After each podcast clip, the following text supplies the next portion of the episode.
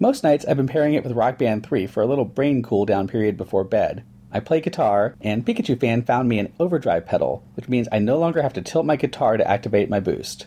You'd think this would be easier, but it takes a little practice and good timing to do it without missing a note.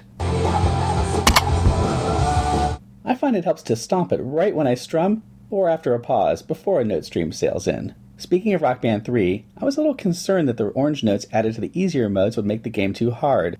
I'm squarely a medium skill level player. I play for fun and to relax, not for bragging rights. But the addition of a few orange notes is actually enjoyable for me and might help me move up to harder difficulty eventually.